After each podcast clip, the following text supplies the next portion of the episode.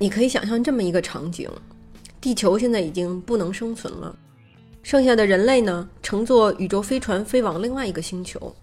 而飞船内的人口却不断的增加。这个情景呢，其实是我特别喜欢的一个科幻小说家 Adam Roberts， 他写的小说，按照他的描述呢，大部分人类在私人空间极其狭小的情况下变得冷漠、自私、残忍、无动于衷，可以在到处都是粪便的空间内吃饭、睡觉、嘿咻、打闹。这样的事情呢，没有发生在人身上，但是发生在挪威大鼠身上了。这个就是卡尔霍恩进行的老鼠种群密度实验。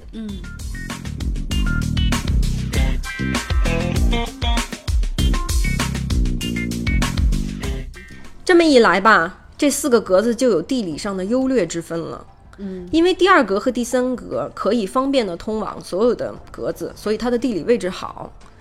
而第一格和第四格是在首和尾，他要去别的地方都要走更远的路，所以他的地理位置是差的。养过猫狗这样动物的同学都知道哈，动物跟人一样都喜欢上风上水的地方，要住学区房所以你可以预测第二格和第三格将是大鼠们争夺的宝地。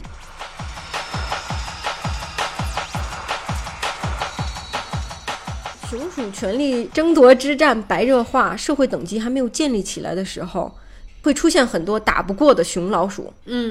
他们养成了早起的习惯，就是我打不过你，我躲还不行，所以他们早起是为了什么？这样他们可以安静的吃喝，而不必被卷入到斗殴之中。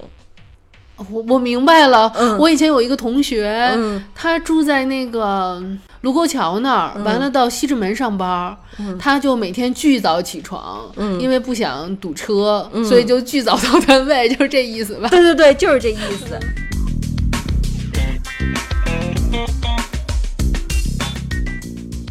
那么等他们吃完时候想回去的时候，发现那些高富帅鼠都醒了，帅哥们都醒了。